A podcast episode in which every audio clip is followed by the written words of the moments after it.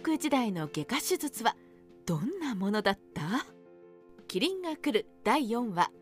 尾張潜入指令では望月東庵とすごろくをやっていた織田信秀が小豆坂で負傷して産んでいる肩を見せていましたね。戦国時代は合戦が頻繁に起きて刺し傷切り傷鉄砲傷などで負傷する兵士が続出し同時に外科手術も発展した時代でした。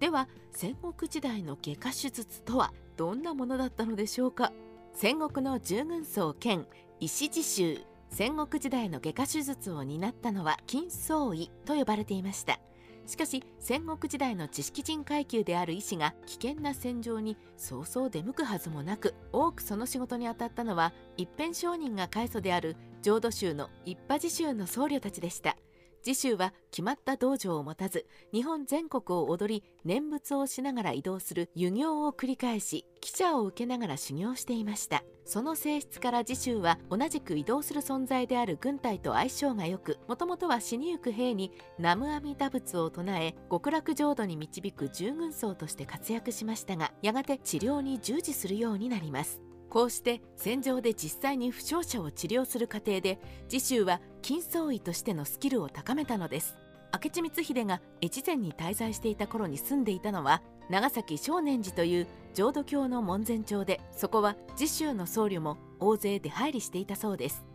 光秀が医学に詳しいのはこの時に次週の僧侶と交流していたせいかもしれません。戦国時代の外科手術とは？戦国時代の外科手術は次のような種類でした。1止血。2接骨。3傷口洗浄。4矢尻や玉摘出。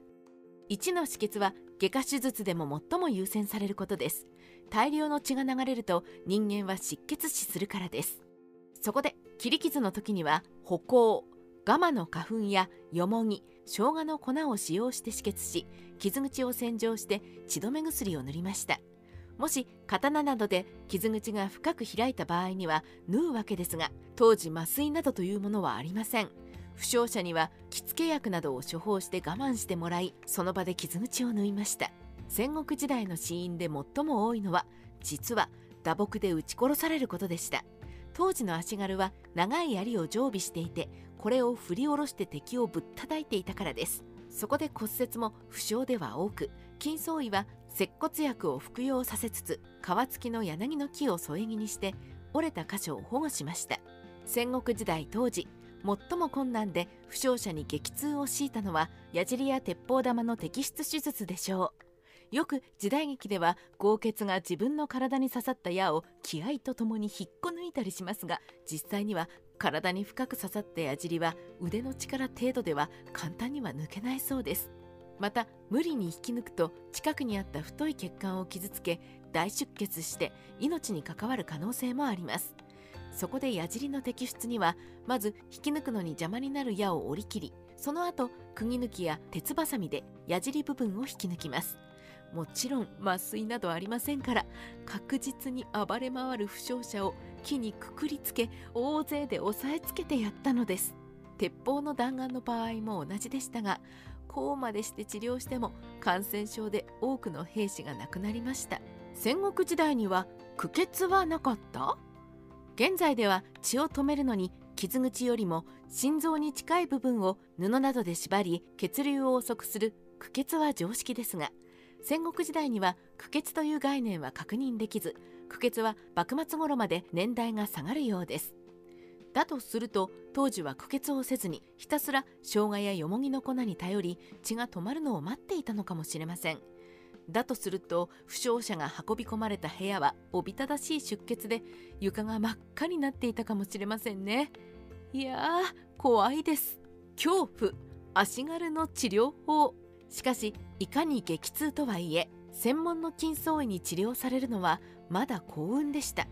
戦国時代も後期になると合戦が大規模になり本業の武士だけでは合戦ができず挑発された農民が借り物の具足を着て戦争に参戦していましたがその数は圧倒的で戦死者の10分の9が足軽であったという統計もあります。もちろん圧倒的に多数の足軽まで筋層医の治療が間に合うとは限らず足軽はたくましくも自らの経験から外科治療をしていました。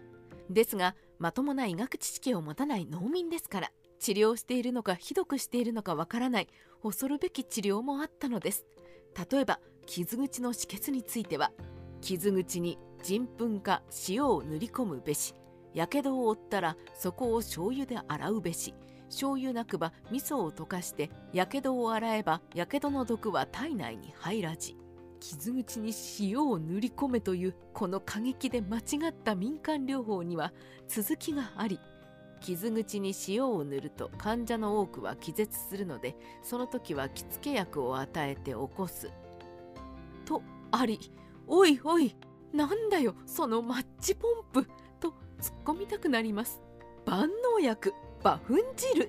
そんなとんでも民間療法に多く出てくるのが馬糞を水に溶いたものを飲むと下血剤になるというものがあります。名称原稿録の中の甘利春吉馬糞を勧めるのことという話によると武田家が武州松山を攻めた時米倉丹後の神の息子の彦次郎が敵弾に当たり陣中に運び込まれます。彦次郎の腹部には被弾して血がたまり膨れ上がっているのでおけつを抜くために馬糞汁を飲むように周囲に勧められますが彦次郎は汚らわしい馬糞汁など飲んで未練がましく生きようとしたと仲間にあざけられては困るから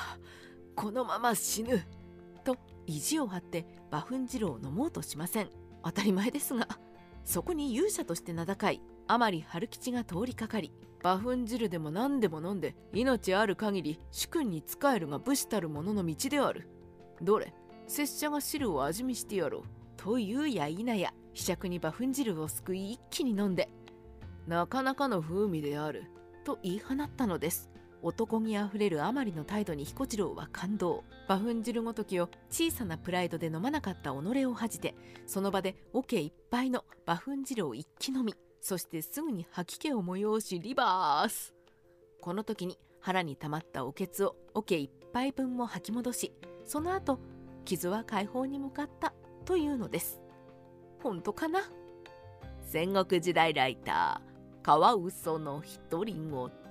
馬は日本神話上食べ物の神である受け持ちの神が死んだ時その頭部から牛と一緒に出現したと言われ霊力を持つ生き物として崇拝の対象でもありました。